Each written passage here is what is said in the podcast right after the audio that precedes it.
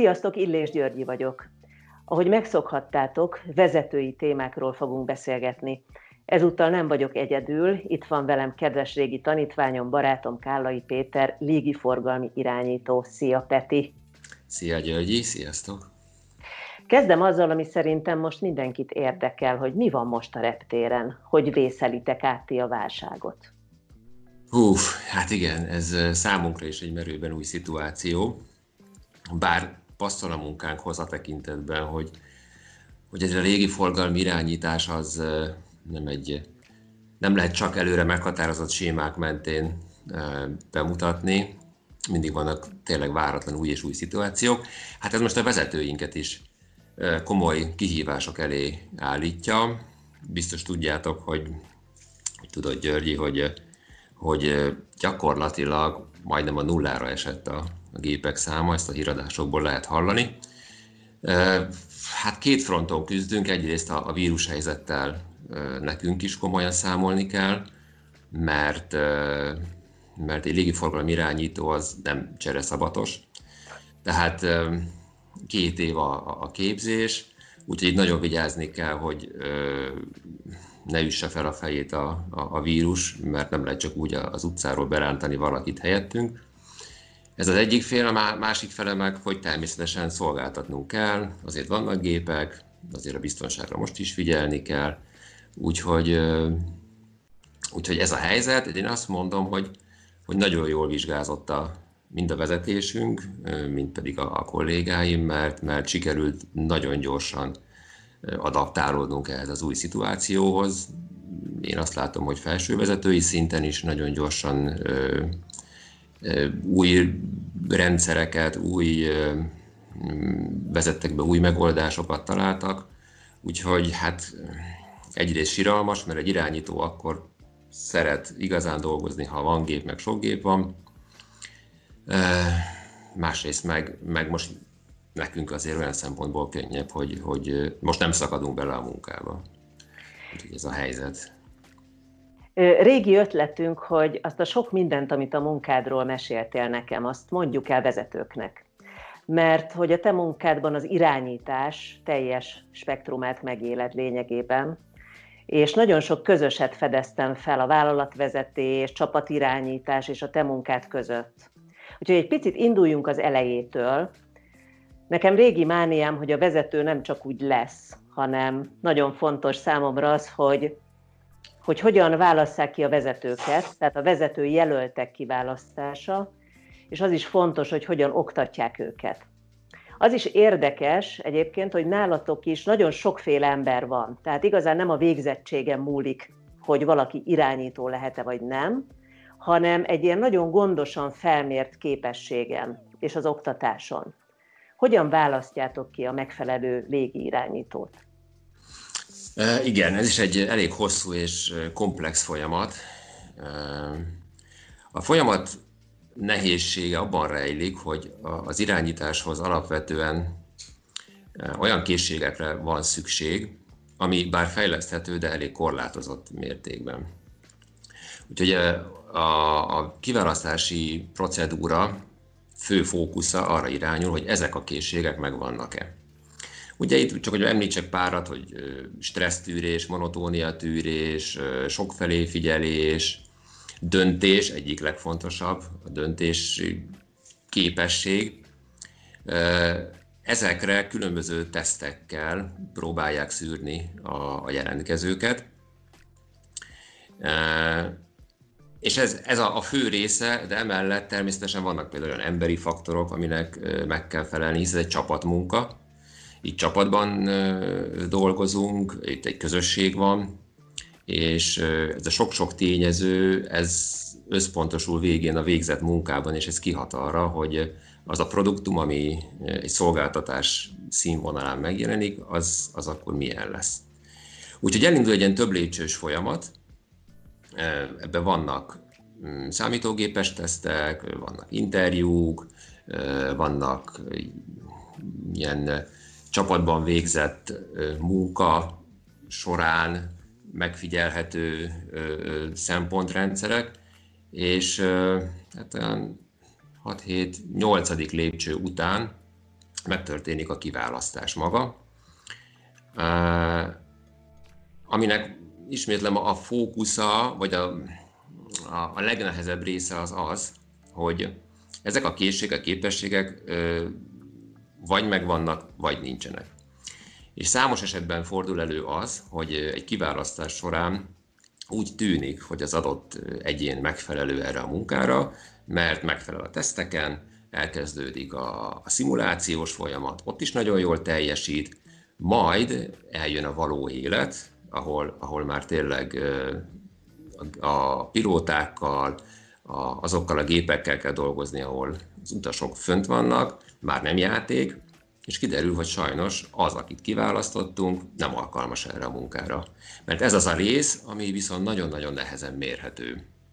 Hogy ezt a nem kis lépést, ezt hogy tudja abszolválni a kiválasztott gyakornok, úgyhogy sajnos ez számos esetben előfordul, hogy ezen a ponton kell elköszönnünk tőle, mert hogy úgy mondjam, nem kockáztathatunk, tehát itt, itt vagy valaki százszázalékosan megfelel, vagy sajnos nem felel meg. Nemrég a válság kommunikációról beszéltem a vezetőknek, és azt mondtam nekik, hogy, a, hogy számomra az első számú szabály a válság kommunikációban az, hogy a válság kommunikációt nem a válságban kell elkezdeni, hanem jóval előtte. Tehát, hogy eleve olyan rendszert kell kiépíteni, amiben felkészülünk minden lehetséges válságra. Anélkül persze, hogy folyton E, ettől tartanánk, vagy félnénk tőle, de felkészülünk. Mesélj arról egy picit, hogy ti hogyan készültök fel a veszélyhelyzetekre.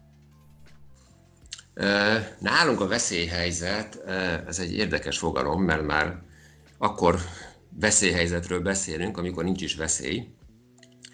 Nálunk alapvető fontosságú, hogy azok a szabályok, amik most csak hogy leegyszerűsítsem, mondjuk két gép esetében, minimálisan tartandó távolságok, azok még egy 5%-kal se sérüljenek, tehát mind oldaltávolságban, mind magasságban ezeket nekünk tartanunk kell.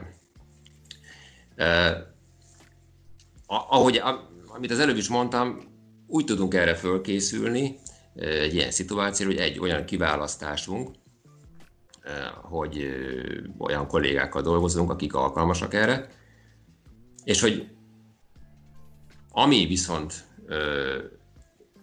ezt az egészet, hogy úgy mondjam, megakadályozhatja az az, hogy a munkavégzésünk során gyakorlatilag mi is egy ilyen radarként működünk. Ez azt jelenti, hogy csak úgy lehet munkánkat végezni, hogy egyrészt van egy fókuszált figyelmünk, és van egy kiterjesztett figyelmünk is egyszerre. Ugye az én munkám során van egy radar képernyő, számos pöttye, információkkal, milyen magasan van a gép, milyen géptípus, honnan, hova megy, és ezeket a gépeket irányítom utasításokkal. Ha én lefókuszál, vagy a figyelmem egy, egy vagy két gépre, vagy egy géppárra fókuszálódna, és kiesne az összes többi, na akkor előtt tudnék teremteni egy veszélyhelyzetet. Mert ugye bármi történhet azokon a gépeken kívül is. Úgyhogy úgy kell működni, és ezt már az oktatás során is figyeljük, illetve ezt tanítjuk, hogy folyamatosan pásztáznunk kell a képernyőt. A pásztázás során gyűjtjük be az információkat, értékeljük azokat és priorizálunk. Tehát nagyon fontos itt a priorizálás, mert ahogy haladok, azt mondom, hogy oké, okay, ez egy, ez nem egy fontos gép pár, vagy egy gép, nincs vele teendő, megyek tovább, ez már fontosabb, de nem most, megyek tovább, és akkor meg kell jegyeznem, hogy, hogy azzal majd dolgom van, megyek tovább, na ezzel viszont teendőm van, megcsinálom, de nem ragadhatok le és nézhetem folyamatosan, hogy mi történik, folytatnom kell, vissza kell térnem ahhoz, akinél megállapítottam, hogy na lesz a következő.